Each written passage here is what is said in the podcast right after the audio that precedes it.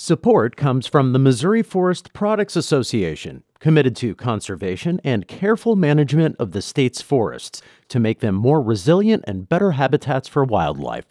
ChooseWood.com. This is St. Louis on the Air from St. Louis Public Radio.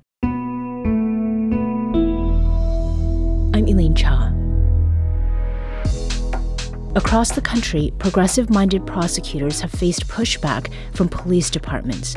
Generally, police departments have resisted change. In St. Louis, issues around police accountability and racial bias came into sharp relief after Michael Brown Jr. was shot and killed by a Ferguson police officer nine years ago. The ensuing protests highlighted the distrust that many black residents have of police and the courts. In the years that followed, Kim Gardner became a voice for change and ran for St. Louis Circuit Attorney. She won and took office in 2017.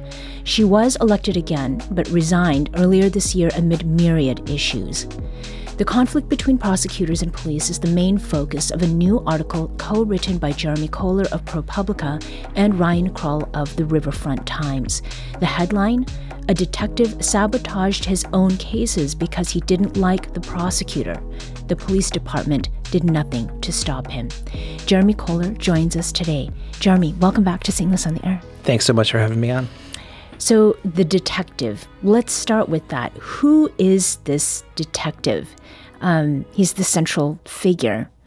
Tell us about him. Yeah, Roger Murphy was a St. Louis police officer, um, graduated from the police academy in 1995, uh, became a detective in 2007, and then about four years later, uh, was got the, one of the plum assignments in the police department, which was to be um, a homicide detective in the homicide unit. Mm-hmm. And so, for um, for eight years, he handled you know several homicides per year, um, and um, until uh, the middle of 2019, when it was discovered that um, when some of a, a racist Facebook post that he had made two years earlier was uh, was exposed by a group called Plainview Project and posted on a database. And the circuit attorney uh, Kim Gardner became aware of this post as well as several others, and added these detectives to her exclusion list. So before we get through, there's so many things there uh, to talk about, but there is a, a, bit of audio that we'd like to uh, to air because it is something that Roger Murphy himself received, and it was from a prosecutor in the St. Louis Circuit Attorney's office. And this is also how your piece in ProPublica opens. I understand if you have an issue with Kim, that's fine, but uh, this is a murder case, and we kind of need you. And we we can minimize your involvement if that's what makes you happy. We can keep it to uh, as, little as possible, and we can get you in and out and I'd like to accommodate that if possible. Uh, but we do need you, so please give me a call. And that again was a voicemail that was sent to Roger Murphy um, in 2021. Now, this voicemail, it sounds like there's some placating happening. What was Roger Murphy getting this voicemail for? What was the situation surrounding it? Well, the situation was that uh, Kim Gardner placed him on an, her exclusion list in 2019, um, but it was clarified to him that that meant you couldn't bring new cases to us, but we still want you to cooperate and testify in the in the active cases that you have in the office. He had been the lead detective in you know multiple uh, cases that were heading toward trial at that time, um, but but Roger Murphy refused to do that. He said, if you're going to put me on the exclusion list, then I'm not going to cooperate in these cases. And so that voicemail was a voicemail from a, a prosecutor, Cy Chigurupati, a well known prosecutor in St. Louis City Circuit Court, um, begging him to put his differences aside. We need you to testify in this trial. Put your differences aside. This is a really bad guy. We need to get him off the street. Mm-hmm. What was that case about, Jeremy? So this was a case um, of a, a gentleman named Larry Keck uh, who was found beaten to death in his own bed in November of 2018. and um, a, a, man named Brian Vincent, um, who had lived there and had a romantic relationship with him, was uh, arrested and charged with first degree murder. Um, he was the only suspect that was that was they, they zeroed in on him very quickly at the, at the start, um, and um, Brian. Uh, a few weeks after that voicemail was left, Vincent went to trial and was acquitted. And do we have any sense as to whether Murphy's refusal to testify led to that acquittal? We tried really hard to test that. Uh, as you probably know, uh, when uh, when a trial ends in an acquittal, all of the records become confidential. We could not get a transcript of the trial. Um, we couldn't even really get ju- the jurors' names, but we got we got a database of juror pay, and were able to triangulate some of the jurors who had served. And um, two that were willing to be quoted in the story, one of them said it, it, just didn't make sense to him that the lead detective of the case was not there. The case had a lot of problems, but there wasn't like somebody to guide them through what actually happened mm-hmm. at the trial. To present that the narrative. Correct. Right. Now, one of the things with this story that really stood out, I mean, first of all, in the, the title of it, it starts with a detective, which is part of the reason we're beginning with that now. But the story paints a picture or portrait of Roger Murphy. What was the overall impression of Murphy that you and your co author, Ryan Krull, wanted people to get before sort of diving into uh, the meat of the story? Well, Roger really saw himself as this righteous renegade. He likened himself to the the the tank man in Tiananmen Square, standing in front of a, a column of communist tanks. Um, he really feels that he did something right. In fact, he read the story yesterday and texted me to say, "Great job." yes. um, he his his viewpoint came across loud and clear in the story, um, and I think what we wanted to get across was that this was he was allowed to do this in the police department. He was this, you know, they, they have a they have a, uh, a tr- an internal charge called conduct unbecoming. He was never charged with that. Um, for two years, he continued to work. He was moved out of homicide, but he continued to work in the department handling cases. Was actually moved back to the South Patrol Detective Bureau, investigated cases that the department would have known would not go forward. Mm-hmm. So he was good at investigative work, right? He he. I came away. I listened.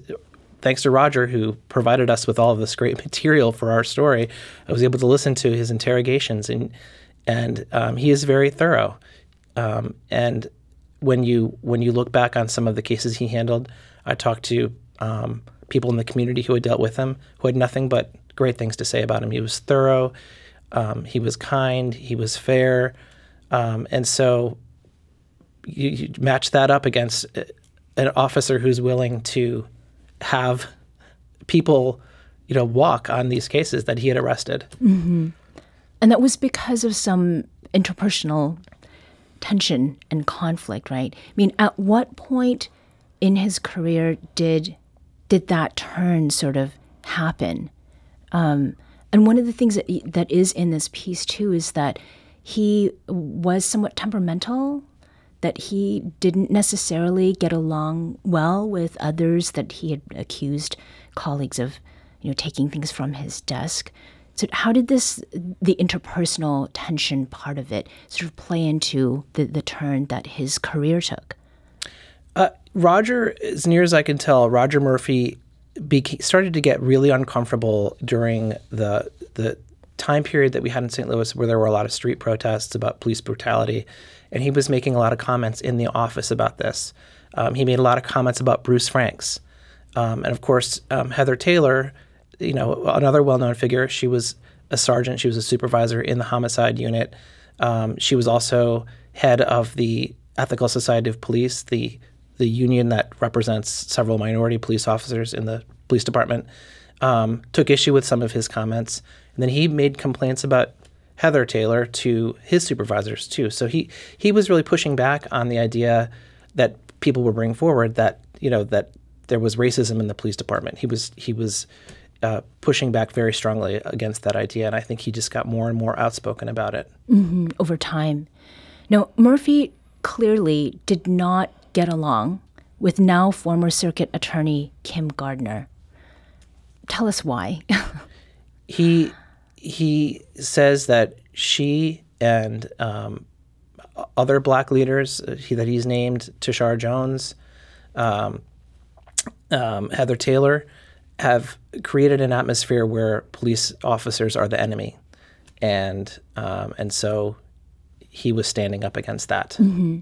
And to what extent are you aware of that being a, a, sentiment that is shared? Did you talk with other officers who who also express the same feelings? Yeah, that that has been a widespread sentiment in among St. Louis police for you know f- for pretty much the entire tenure of Kim Gardner's career here, mm-hmm. um, and that um, she was against them. Right, and even before that, because there was that there was a, a couple of years before Kim Gardner was elected to circuit attorney. Um, do you recall anything about there being discussion about that before, for example, you know, the protests um, around the, the killing of Mike Brown?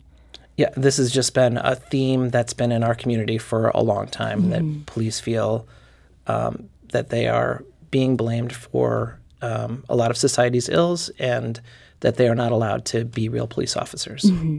Now, your story did spend a good amount of time going through the story of Kim Gardner, and it is a, a very complicated one. We've talked about this quite a bit um, on our show. Kim Gardner quit in May 2023. How was it, though, that the animosity between Murphy and Gardner began? Um, and did it start with the exclusion list, or was there kind of some some backstory to that? Well, Rogers Roger Murphy's Facebook post was in 2017, uh, and it was an aerial photo of some some crowds protesting the Jason Stockley decision. Remember, Jason Stockley was a police officer who had been charged with murder in a case and was acquitted. Mm-hmm. And there were protests at that time. And Roger Murphy's Facebook post said, you know, referred to the protesters as supporting a thug, um, and also referred to Kim Gardner using kind of a rap name, Kimmy G, and and um, this was you know this was placed then two years later on the uh, the, Plainview Project website, and that's what presumably got it to Kim Gardner's attention. Mm-hmm. So his comments had dated back at least two years before the exclusion list existed. Right. No, then in 2019, that is when Kim Gardner added Murphy mm-hmm. to a list of officers who would not be allowed to apply for criminal charges. So you talked about the social media posts. That list itself, how many other names were on it? How big was it?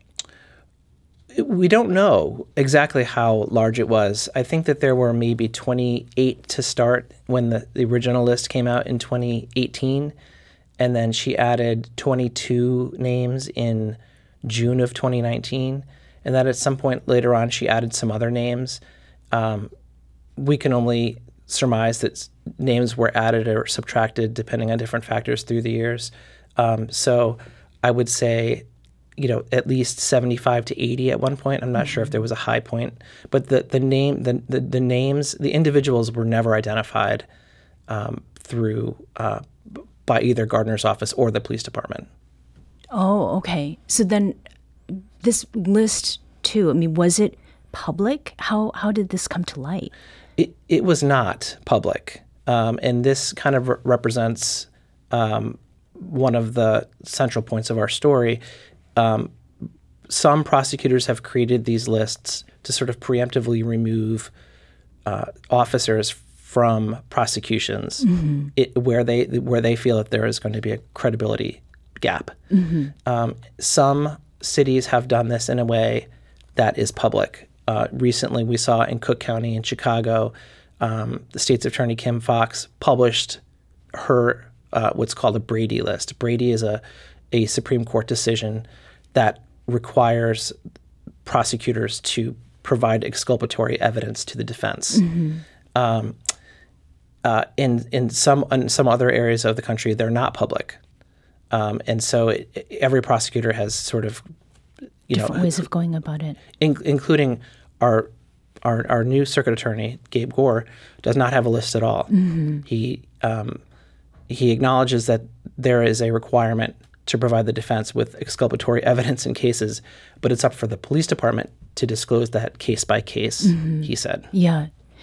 Now, when Roger Murphy discovered that he found out he was on this list, um, first of all, how is it that he found out?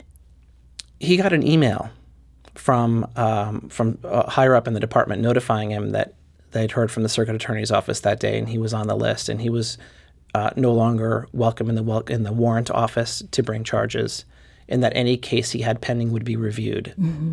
And here is how Roger Murphy responded when he found out he was on that list. I chose that since you're not going to play fair, you know, I'm only going to do what I can do to protect myself uh, and not not cooperate with your office any longer. So Murphy's being on this list doesn't mean that he couldn't testify, right? That was clarified very close to the beginning. Um, if you recall, Morley Swingle was a prosecutor in Kim Gardner's office. Um, he reached out to Rachel Smith, who was uh, uh, an officer in, in Kim Gardner's office, and and uh, clarified that they did want he that he could he was not on the bad tier of the list, and that they did need him to testify in his in his pending cases. But he decided not to. He decided not to. He said he uh, that he would open himself up in every trial to the defense, asking him questions about the um, his removal from homicide, his Facebook posts, and and then it would create the trial would become more about him. If we step away from him, more broadly speaking, what were the effects of this this exclusion list, Jeremy? more broadly than him, uh, I don't know. And that's, you know, I don't have x ray vision into the police department and the circuit attorney's office. Um, and I don't think the public really realizes how, how closed the system is. We don't, you can't get records of active police investigations. You can't get the records if someone's been acquitted or if someone has been, you know, if they drop charges against someone. All these become sealed files um, you know, we tried to get the transcript in the Brian Vincent trial. You know, that became a closed record, um, and so um, we don't really. I, I, I, I couldn't say, you know, the the total effect of the exclusion list. I, two years before I started working on this story, I sp- I tried very hard to get a copy of the exclusion list to, to find out what was happening with those officers. You know, if there are 80 officers and the department's saying that they had 950 active officers and they had 80 something excluded, then what were they doing? Yeah. You know, and um, the police department wouldn't give me the list, you know, citing personnel reasons. Um, Kim Gardner's office wouldn't give me the list. I don't even think they gave me a reason. Yeah. Um, and so, um, you know, what were these? Did, did they have them on desk jobs? Were they just sending them out to report, you know, to, to take reports? So a lot of question marks here. Yeah. We're going to take a quick break here, but we will pick up with this conversation after um, after that break. This is St. Louis on the Air on St. Louis Public Radio.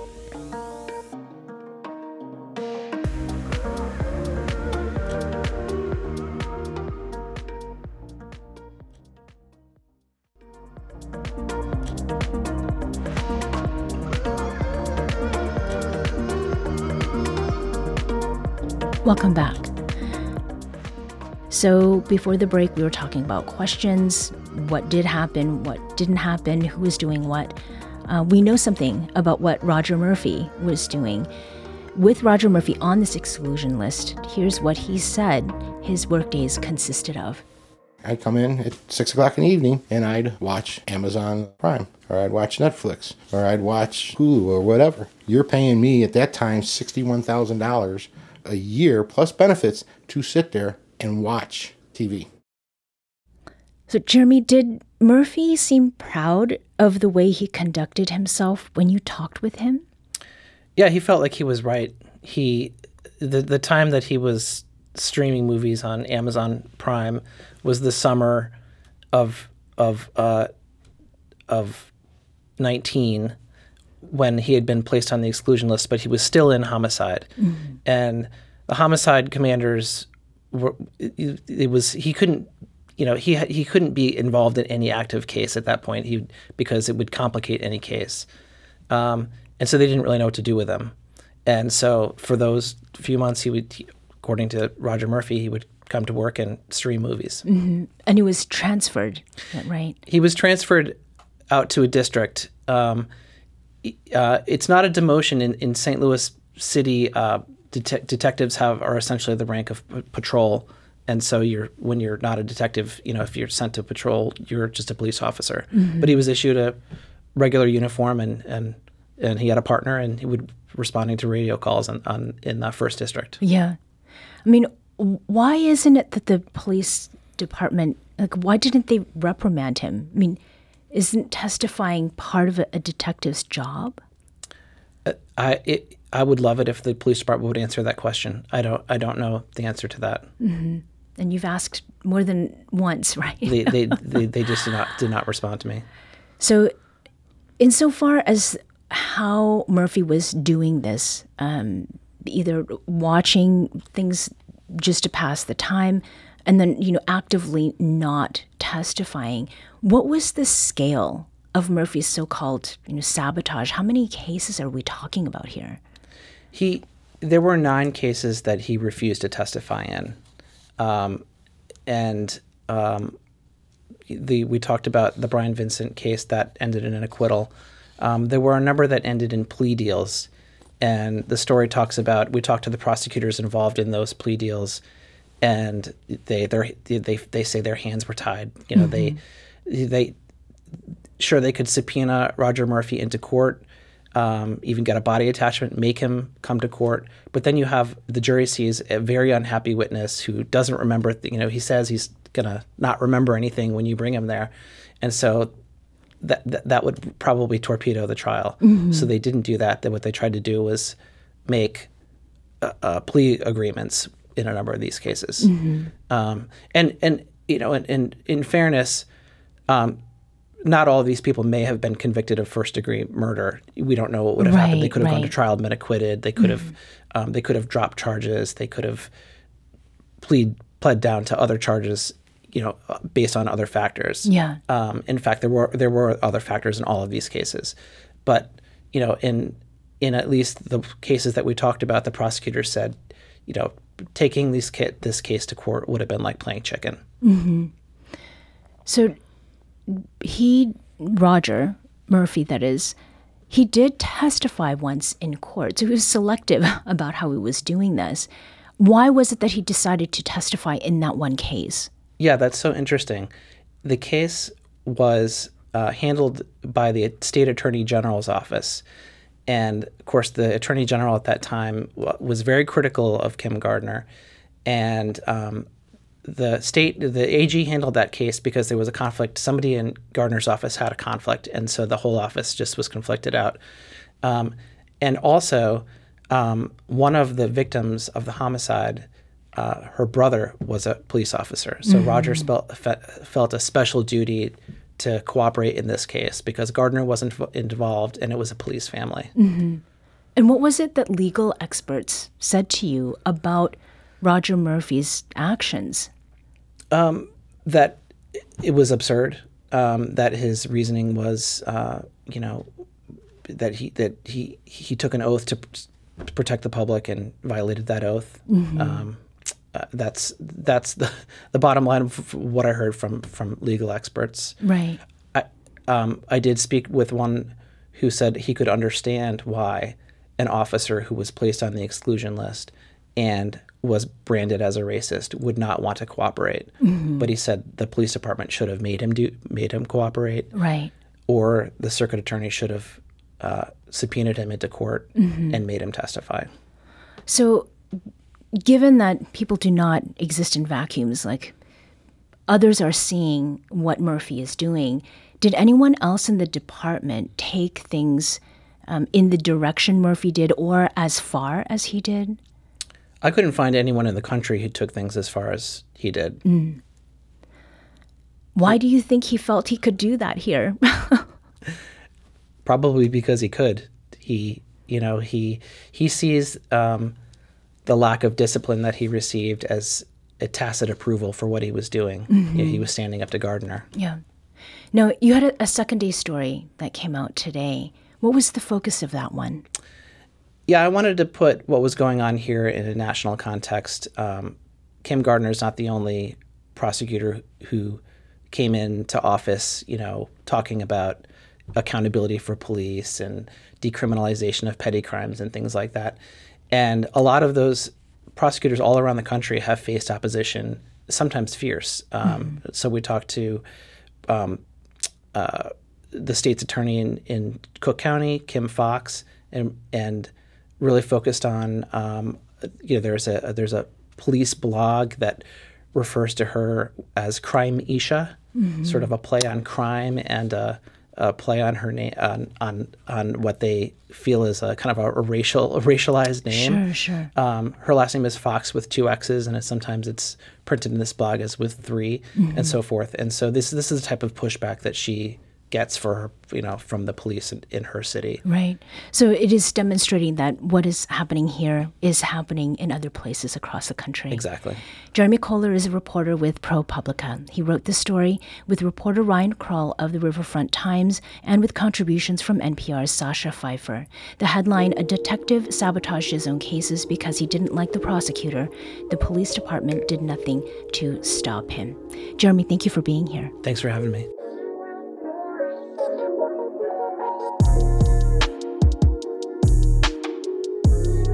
Today's episode was produced by our executive producer, Alex Heuer. Audio engineering and podcast design by Aaron Doerr. St. Louis on the Air is a production of St. Louis Public Radio. Understanding starts here. St. Louis on the Air proudly supports local artists by using music from Life Creative Group. Do you find yourself regularly listening to episodes of St. Louis on the Air? Suggest us to a friend you think might enjoy our conversations. And leave us a review and rating on Apple Podcasts on the App Store.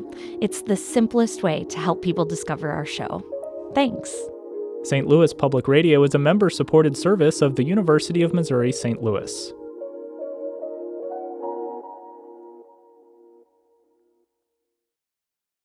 Support comes from the Missouri Forest Products Association. Missouri produces wood pallets, railroad ties, white oak barrels, hardwood floors, and more. Details on the variety of products made in the state are at choosewood.com.